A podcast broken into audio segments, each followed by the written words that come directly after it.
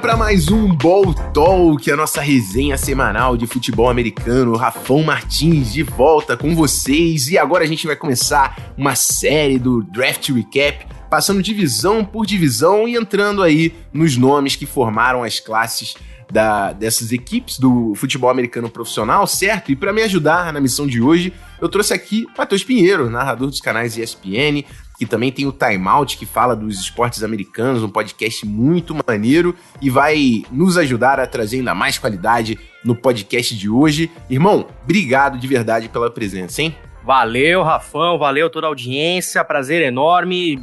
Eu já falei isso no Time Out, repito aqui. Assisto você desde que você comentava NFL na televisão. Acho o teu estilo de comentário super super solto, informal, um cara que faz, faz o futebol americano ser fácil para as pessoas, tem um jeito super irreverente. Então é muito legal quando a gente vê essa, essa guinada que você tá dando aqui na internet, na Twitch, podcasts e tal. E o Ball Talk, cara, sucesso de audiência. É isso aí, vamos, vamos falar bastante ainda de, de EFC West. Eu agradeço muito pelas palavras, irmão. Eu também acompanho o trabalho que vocês fazem na SPN, que é crucial para a gente continuar aumentando o alcance do esporte, do nosso esporte, né? Então, vamos que vamos. Antes da gente partir para o futebol americano, aqueles recadinhos vocês já sabem que tem que rolar, né? Primeiro, essa resenha que você está ouvindo nesse momento é gravada ao vivo lá na Roxinha, twitch.tv barra o Rafão Martins. Live segunda, quarta e sexta às 9 horas e tá pintando live extra também no final de semana. Nessa semana vai ser domingo às 8 horas, certo? E se você for assinante da Amazon Prime, você consegue se inscrever no canal, ganhar acesso ao nosso servidor do Discord, conteúdo exclusivo toda semana por lá. A gente joga uns, alguns jogos também por lá, o Codenames, Gartix. A gente está fazendo uma resenha durante a noite que vale muito a pena colar. E você consegue participar das lives, certo? Inclusive, depois dessa nossa gravação da EFC West, tem a rinha de subs com torcedores da EFC West lá do Discord. Cola na live para você ouvir essa resenha se você está ouvindo pelo feed do podcast, certo? Vamos partir para os times. AFC West está na mesa de comentários.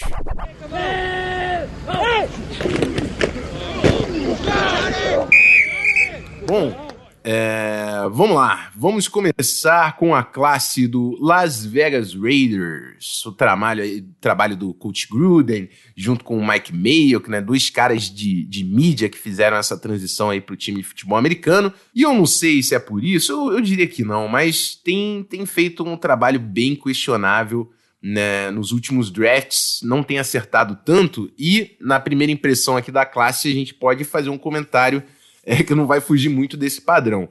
Na primeira escolha do draft, né, escolha número 17 da primeira rodada, Alex Leatherwood, de Alabama.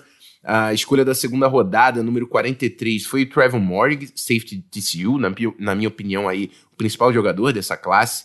Na terceira rodada foram duas escolhas, a 79 e a 80. O Malcolm Kunz, linebacker de Buffalo, e o Divine Diablo, safety de Virginia Tech, que também parece estar fazendo a transição aí para a posição de linebacker.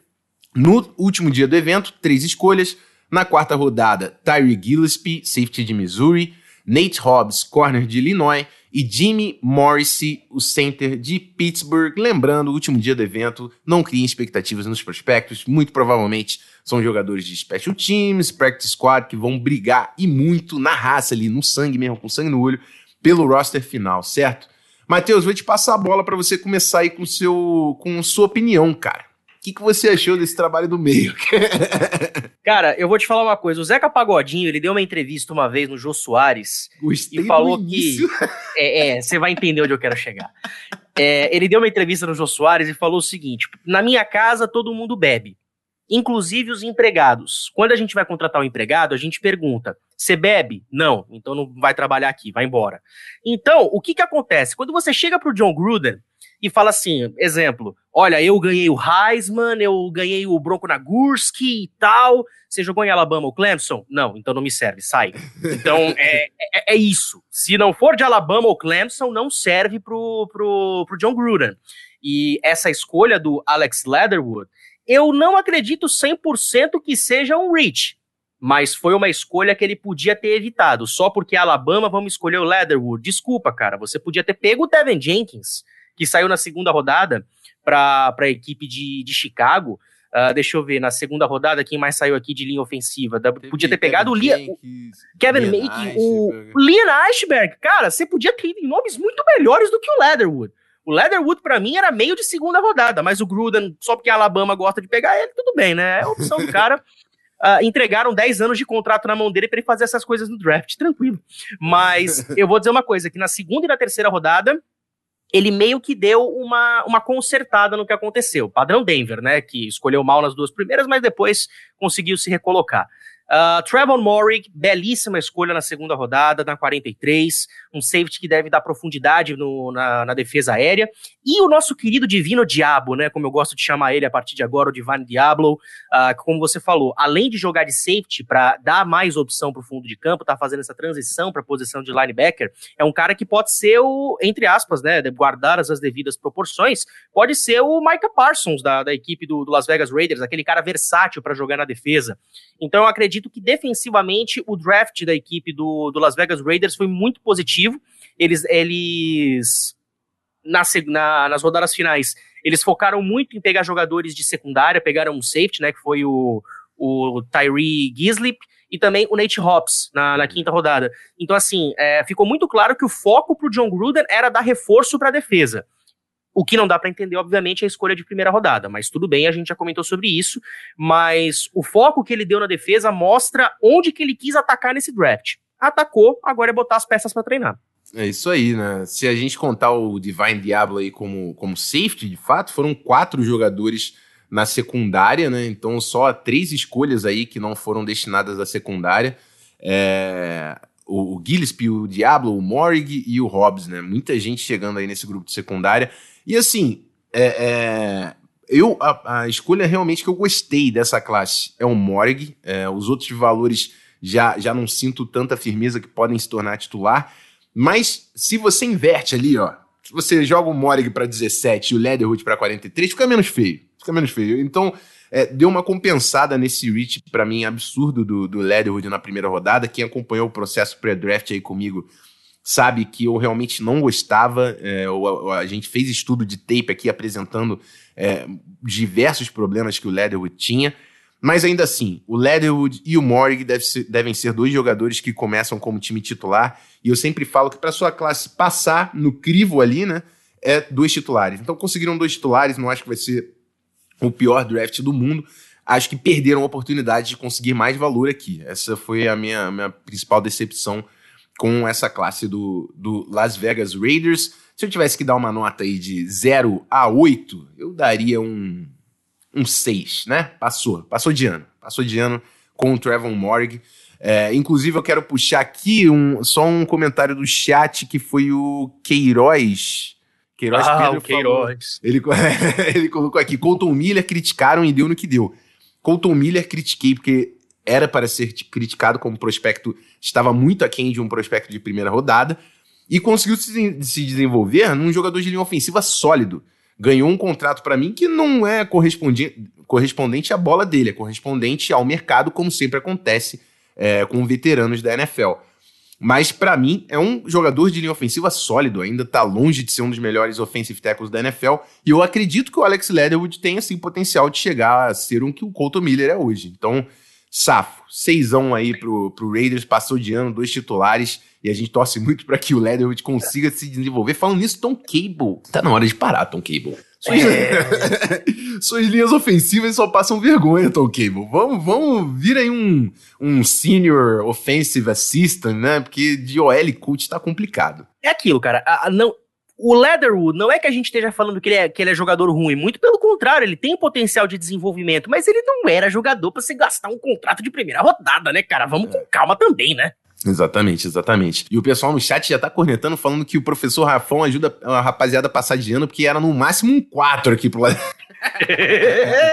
Corneta tá liberada no chat. Bom, é, é isso, vamos passar para nossa próxima equipe da divisão, o Los Angeles Chargers. E olha só, esse aqui é um draft que eu gostei bem mais, tá? Na, na uhum. primeira escolha, o Chargers escolhe Rashawn Slater, offensive tackle de Northwestern, na, terceira, na 13 terceira escolha do draft. No segundo dia foram três escolhas. Na segunda rodada, Azante Samuel Jr., corner de Florida State. Na terceira rodada, Josh Palmer, wide receiver de Tennessee, e Trey McKitty, tight end de Georgia. que não entrou em Georgia, se não me engano, né? Jogou só em Florida State. Ele fez a transferência, se jogou, jogou bem pouco na, na Universidade de Georgia. No último dia do draft, alguns valores interessantes, tá? Chris Rumph na quarta rodada, o Ed Rusher de Duke, queridíssimo do On The Clock, certo? Quinta rodada, Brandon James, offensive tackle de Nebraska, deve jogar no interior da linha na NFL. Sexta rodada, Nick Niemann, de Iowa, linebacker. Larry Roundtree, the third running back de Missouri. E Mark Webb, o safety de Georgia, na sétima rodada. E, e eu vou começar só o meu discurso, o meu discurso, Matheus, falando o seguinte: eu gostei muito até fugindo um pouco do draft, do trabalho que o Chargers fez nessa linha ofensiva. O Justin Herbert, no ano passado, foi um dos quarterbacks mais pressionados na NFL. Você tinha uma deficiência gigantesca nessa linha ofensiva. E o único titular do ano passado que vem para 2021 é Brian Bulaga, o right tackle, que era provavelmente a melhor peça dessa linha ofensiva. Eles conseguiram bons jogadores em todas as outras posições. Você põe o Brian Bulaga de right tackle, o Rashawn Slater, que é a sua principal escolha do draft, como left tackle. Para mim, um jogador que tem potencial de fazer muito bem essa função.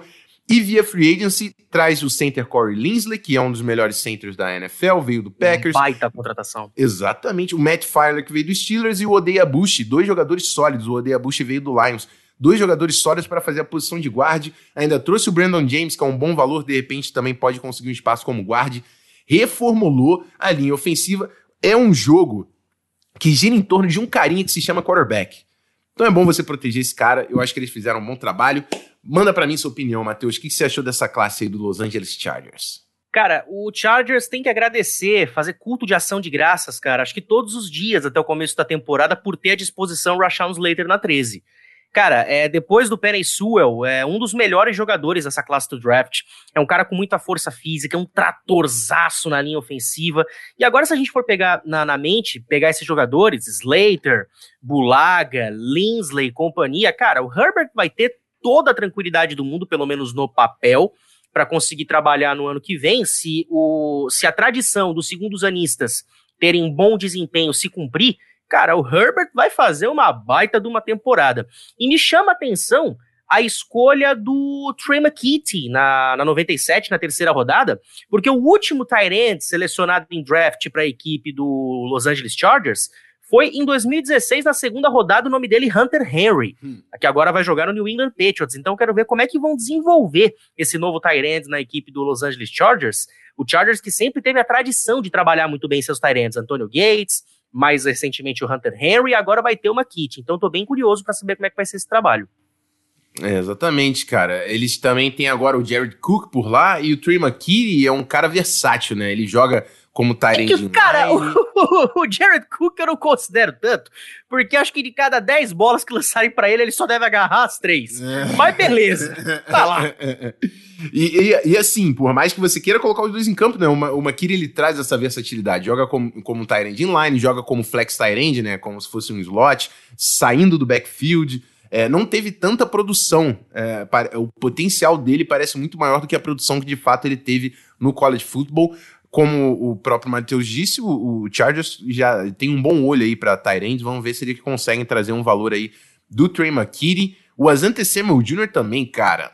Assim, jogador que vem pra, pra ganhar, vai ver campo logo nessa secundária. Eu, eu gosto muito sempre da, da, da, das escolhas do, do, do Chargers, cara. Derwin James Jr., Nazir Adderley, dois caras que eu tinha muito alto também no processo pré-draft, são os dois safeties titulares.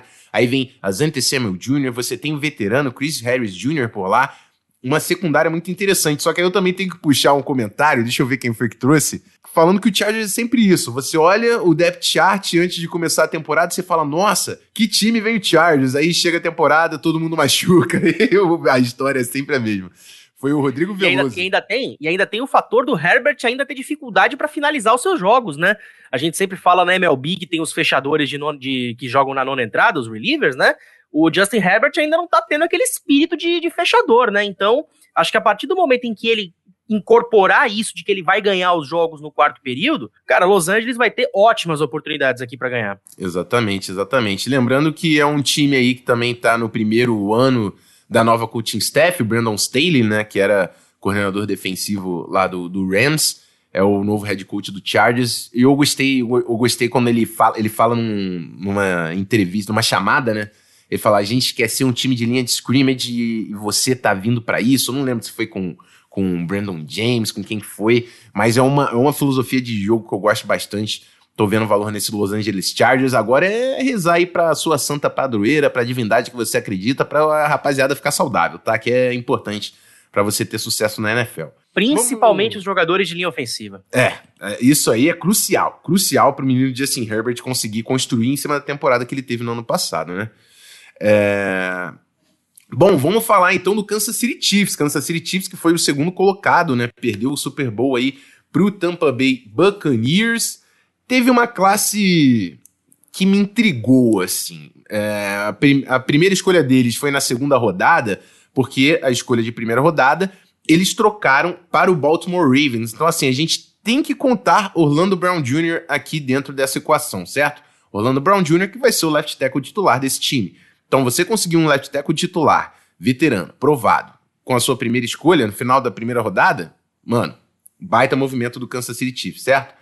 Na segunda, na, no segundo dia, tem duas escolhas de segunda rodada: Nick Bolton, linebacker muito instintivo na linha de scrimmage contra o jogo terrestre, e o Creed Humphrey, center de Oklahoma, que era um jogador de interior de linha ofensiva muito bem avaliado aí nesse processo pré-draft. Eu sempre puxo que no ano de 2019 o Lincoln Riley, que é um uma das principais mentes ofensivas do college football, falou que o Creed Humphrey era o melhor jogador do ataque dele. Então, assim, um cara que pode conquistar espaço aí, quem sabe até na linha titular é, do Kansas City Chiefs. E aí, no último dia de evento, Joshua Kaindo, defensive end de Florida State, que eu nunca tinha ouvido falar no nome antes da seleção, da quinta rodada. Noah Gray, o Tyrant de Duke, que era quarterback, fez a transição para a posição de Tyrant.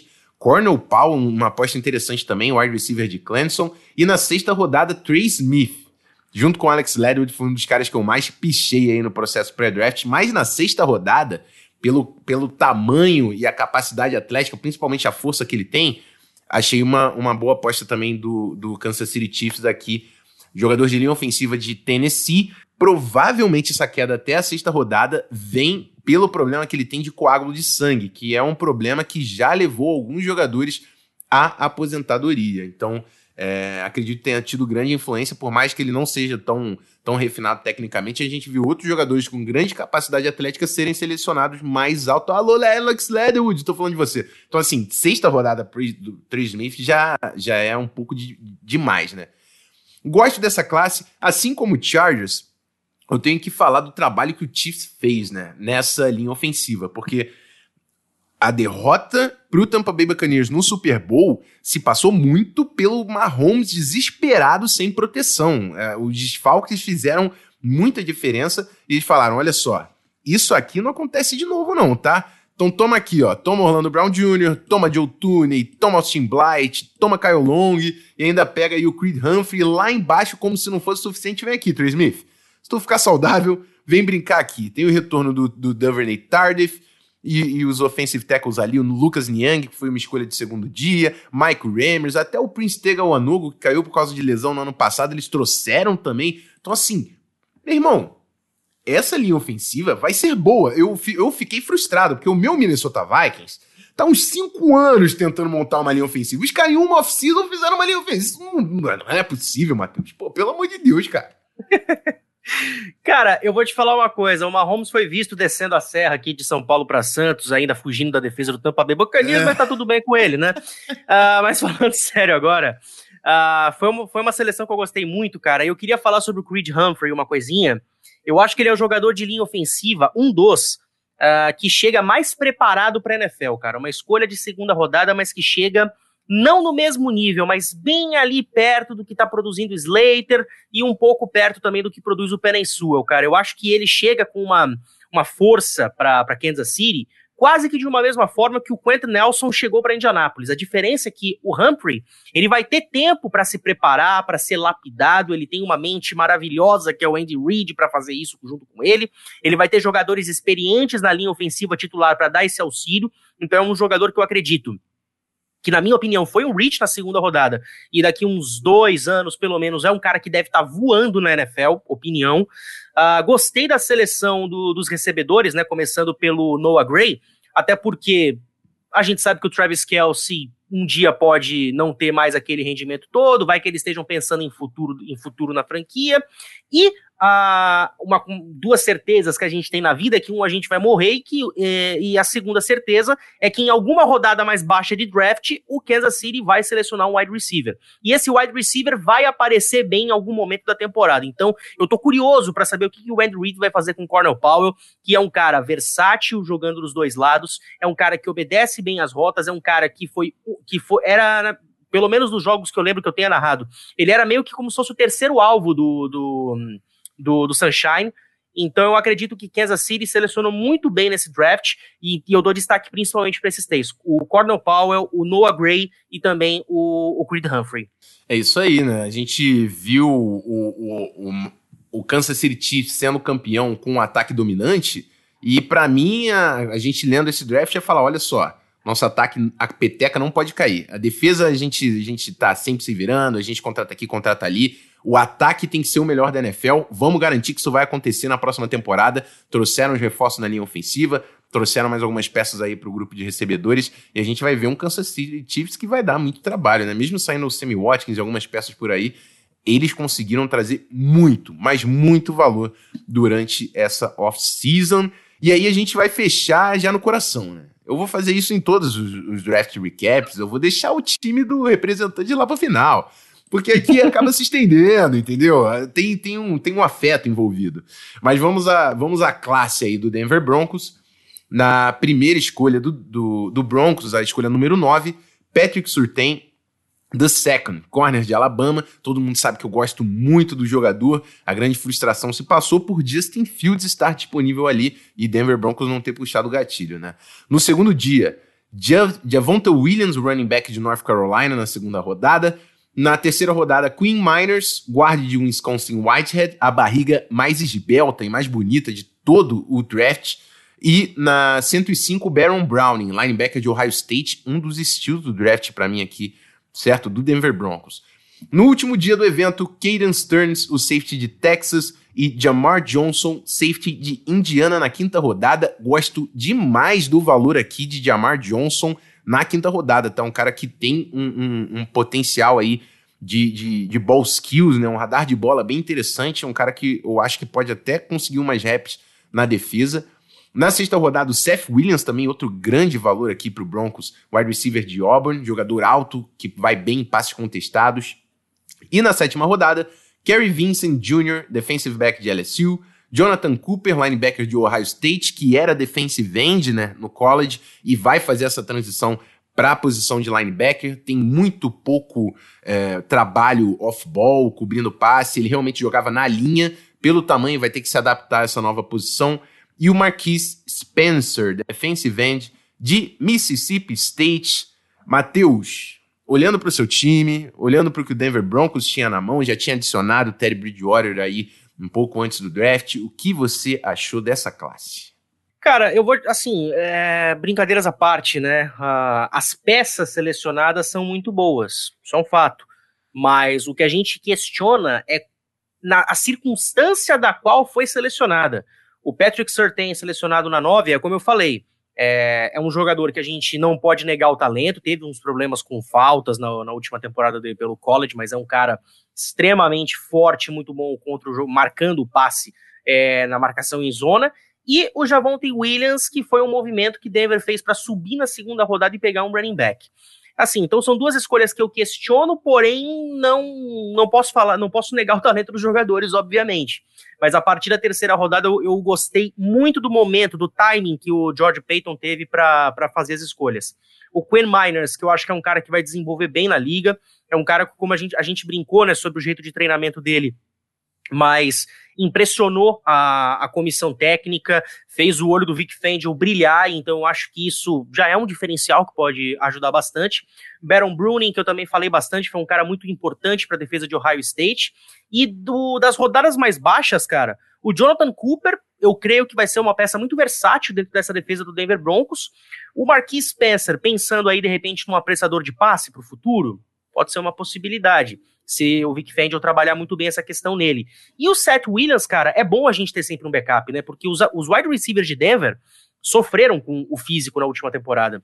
Que é, o Hamler per perdeu alguns jogos, o Judy perdeu alguns jogos, a, o Sutton perdeu praticamente toda a temporada. Então, assim, o, a, gente, o, a gente foi de Tim Patrick Futebol Clube, né? O Tim Patrick teve que ser acionado e, graças a Deus, o Tim Patrick se mostrou uma baita arma aérea para o Drew Locke. Vejamos agora quem vai ser o quarterback no começo da próxima temporada, né? Mas enfim. E então eu acredito que foi uma boa seleção. Sim, não tem nenhuma escolha que a gente possa olhar e falar: "Meu Deus do céu, fez a mesma coisa que New York Giants, meu pai amado". Mas não, uh, foi uma boa classe, foi uma boa, foram boas escolhas, foram bons jogadores e é como eu falei, a gente só questiona o que fez na primeira ou na segunda rodada pelo, pelos jogadores que pegaram, não pelos jogadores o que eles são. Eles são tecnicamente ótimos, mas foram escolhas que, assim, eu acho que dava para ter pegado outro jogador, por exemplo, como eu, falei do Micah Parsons, entre Surtain e Micah Parsons, eu ia de Micah Parsons de, de fechado. E, de repente, numa segunda rodada, você podia ter investido no, na linha defensiva, é, agora que vão ter aí as... A, por, ah, não, minto. O que a gente podia ter feito na, na, na, segunda rodada era ter selecionado linha ofensiva, né? A gente teve aí o Halwan James que se machucou, vai perder a temporada. Então, vejamos o que, que vai acontecer agora com o Denver, né? A gente, a gente só selecionou um jogador de linha ofensiva na terceira rodada, que foi o Quinn Miners. Então, estou muito curioso para ver o que, que o Fangio vai fazer durante essa intertemporada, disputa de quarterbacks, como que esses rookies vão se encaixar. E também, assim, eu sei que é uma, é uma coisa chata falar sobre isso, mas vamos ver também essa novela do Aaron Rodgers, né? Porque Denver é, é uma equipe que tá cotada aí para brigar por ele se ele estiver disponível no mercado. Então vai que numa dessa Denver tá, tá ali, assim, no fundão, sabe? Só esperando a chance para ver se de repente pinta alguma coisa. Então, assim, do draft, cara, não tem o que reclamar dos jogadores. Foram boas seleções. Exatamente, o próprio Rodgers já falou de Broncos, falou de Raiders, então a gente vai ficar de olho aí nessa novela, porque tá, tá esquisito é, esse lance do, do Rodgers lá é, em Green Bay. Mas é isso, cara. Eu acho que o principal, assim, o, o, o Denver Broncos conseguiu bons valores. É, acho que vai conseguir até até quatro titulares, tá? Nessa classe. Eu acho que o Surtain é um cara que vai vir para pode ser titular. Devonta Williams pode ser titular. Queen Miners pode ser titular. Baron Browning pode ser titular. O próprio Jamar Johnson e o Seth Williams têm potencial para isso, né? São escolhas de último dia. Obviamente, as expectativas são bem mais baixas. Então, assim, foi um baita draft de talento. O lance é que essa é uma liga que ela passa, assim, ó, em volta de uma posiçãozinha importante que se chama quarterback. Então, de nada vale você montar um bom time se o quarterback não der certo. Então, acho que o ponto crucial para o Denver Broncos nessa temporada vai ser Drew Locke ou Teddy Bridgewater, seja lá quem for o starter, performar. Esse cara tem que jogar bola, senão no ano que vem o Denver tá de novo no topo do draft pensando em novos nomes e vai ser forçado a trocar o comandante do Não, ataque. E, e vamos pensar uma coisa. Se a gente tiver um quarterback na próxima temporada que saiba minimamente lançar uma bola de futebol americano, olha quem a gente tem. Melvin Gordon, Cortland Sutton, Jerry Judy, KJ Hamler, Tim Patrick, Noah Fant. Cara, é, munição você vai ter à torta e à direita. Uhum. Agora, é como eu falei, tem que saber minimamente lançar uma bola. E é isso que eu espero, pelo menos do Bridgewater, porque eu acho que é ele que começa como titular a próxima temporada. E teve um comentário aqui no chat que eu queria trazer. Hum. Cadê, cadê, cadê? Aqui, o Le... acho que é Leandro o nome dele. Falou que o Ronald Darby é de vidro. Então, de repente, pode ter sido, sido esse também um pensamento do Vic Fangio. É, já que jogadores sofreram na última temporada, por exemplo, o AJ Buie foi contratado e a torcida de Denver pensou: caramba, a gente trouxe um jogador que era daquela defesa maravilhosa de Jacksonville, a gente vai ter uma boa peça. O cara perdeu praticamente todos os jogos. Ele se machucou na semana 1 contra a Tennessee, depois teve problemas, foi suspenso por seis jogos. Então eu acho que, de repente, o Vic deve estar pensando nessa possibilidade, que algum problema físico possa vir a acontecer, então você tem que ter uma peça altura para repor. Então eu creio que eu concordo com o que o, o rapaz aqui falou. O Ronald Darby, para mim, pode ter, se tiver algum tipo de problema físico, de repente, se não quiserem lançar o sorteio como titular, ele vai ter uma chance, pelo menos, de jogar. Uhum, perfeito. É, o, o, o Ledra veio falar, fala, Leandro, pô, Ledra, tu também escreve Ledra com 3 e 4 no lugar da letra, tu quer que o cara ainda leia direito? Pô, pelo amor de Deus, pô, é, vamos lá. Ó, o Alvin veio perguntar qual a chance do Bridgewater e do Locke serem ao menos game managers pro time do Denver Broncos. Eu acho que eles têm esse talento, cara. Não, não acho que são. Assim, eu não gosto tanto de Drew Locke. O Terry Bridgewater é um cara que consegue sim ser game manager. A gente já viu ele fazer isso, inclusive, com o próprio New Orleans Saints. Teve uma temporada abaixo agora no Carolina Panthers. Só que assim, o, o ponto é: O Justin Fields não era game manager, cara. o Justin Fields era um baita de um prospecto. Para mim, era prospecto para sair na segunda escolha overall, entendeu? O negócio de Zach Wilson pra cima de mim não cola. Então, você ter esse cara disponível na 9 e não pegar me incomoda, independente de você ter um game manager ali. E o problema ainda é esse. Se o Terry Bridgewater e o Drew Locke fazem o suficiente pro Broncos brigar por wild card, mas não vencer na pós-temporada e nem ter acesso a um QB brabo do, do, ano que vem do draft, aí você caiu no limbo, irmão. Entendeu? Então tem, tem esse trabalho também que tem que ser é, sempre avaliado pela front office aí das equipes. E aí eu lembrei que eu dei uma nota de 6 pro Raiders, eu não passei notas para os outros times, então eu vou fazer agora rapidinho. O Chargers, bons valores, eu vou dar um, um oitão aqui pros caras. O Chiefs contando Orlando Brown, eu acho que também fica com fica com 8, fica com 8 porque é uma, é, é uma garantia incrível que eles conseguiram nesse, nessa posição de left tackle. E o Broncos, eu vou dar 7,5 só por terem passado o Justin Fields, porque os valores também foram muito bons. E é isso. Chegamos ao final da nossa gravina, gravina rápida, do jeito que eu gosto, passando por todos os times da divisão. E eu queria agradecer demais o meu mano Matheus por ter colado nessa gravação. É a primeira vez que ele está colando aqui comigo. Fico sempre empolgado quando eu trago um nome novo aqui para nossa live, para a gente fazer essa resenha. E eu espero continuar trazendo mais, mais pessoas por aqui.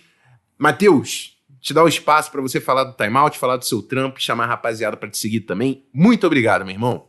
Valeu, cara. Eu que agradeço mais uma vez o convite. Agradecer também a galera toda participando aqui no chat. Muito legal a gente ver o pessoal participando, interagindo bastante. Quem quiser seguir a gente lá no Timeout, no Twitter, deixa eu pegar, que eu sempre esqueço aqui, arroba, né? O o ADM lá vai me matar. arroba, timeout, arroba timeoutpd, você segue a gente, saiu o episódio de NFL, é, saiu hoje, né, dia 5 de maio, saiu o episódio falando sobre o draft, que o Rafão participou, teremos aí em breve mais episódios sobre NBA, sobre MLB, vai ter podcast de Fórmula Indy também, que a gente entrou em, é, em maio, que é o mês das 500 milhas de Indianápolis, quem quiser me seguir no Twitter, arroba 42matias, underline, Uh, e aí teve. Eu até aproveito o espaço aqui para explicar uma coisa. Tem muita gente que me pergunta: ah, mas por que 42 Matias? Porque a época que eu joguei, eu fui, eu, eu fui jogador de flag por uns oito, nove meses mais ou menos. Depois eu optei pelo jornalismo. É... Na época que eu jogava, eu vestia 42 e meu apelido é Matias, por causa de um sociólogo chamado Matias Ares, que meu padrinho, que é professor, deu apelido, enfim. Hum, hum, e, aí, e aí acabou pegando no, no, no flag, eu tinha 42 com o nome de Matias, então eu adotei esse, esse nome para as minhas redes sociais. 42 Matias Underline no Twitter, 42 Matias no Instagram. E, cara, vocês podem me achar é, no Timeout, podem me achar no meu canal do YouTube, Matheus Pinheiro. É, eu faço, eu tô, eu tô, eu comecei o canal recentemente, estou ainda dando uma direcionada para ele. É, eu estou percebendo qual, qual, quais esportes que tem aí mais público. Eu estou falando bastante recentemente agora, não só do draft da NFL, mas também falando bastante de hockey. A NHL vai entrar aí na, nos playoffs da Stanley Cup, já está praticamente todas as equipes definidas. É, a Fórmula Indy também é um negócio que eu pretendo dar uma falada também no YouTube, então estou dando uma direcionada, ainda meio que tateando as coisas, mas aos pouquinhos subindo, desenvolvendo. E sempre que tiver transmissão no, nos canais ESPN, eu estou divulgando no Twitter para vocês. E é isso. É, mais uma vez agradecer o teu convite, Rafão. É, mandar mais uma vez um abraço pro Nardini, que participou na segunda, mandar um beijo especial pra Jaque, que vai estar tá aqui na sexta-feira, e também pro Marcão, cara. Eu vou falar uma coisa: a live com o Marcão eu vou estar tá sentado na minha cadeirinha aqui com a pipoca na mão, a gelada aberta, porque vai ser uma chuva de xingamento para todo lado. Eu nem, eu nem sei que o Marcão é pistola, então eu só tô doido para ver ele reagindo. Um beijo para você, Marcão. E é isso, Rafão, valeu, obrigado, viu? Tamo junto demais, cara. Tamo junto demais. Se você quer acompanhar essas lives, lembra de seguir twitch.tv barra o Rafão Martins. É, o próximo podcast que tá caindo no seu feed é sobre a NFC East, certo? Cowboys, Eagles, é, Giants e Washington com a Jaque do Esportismo. Eu espero todos vocês também na sexta-feira, na nossa live, 9 horas, certo? Daqui a pouco a gente tá caindo no feed de novo. Aquele abraço, fui!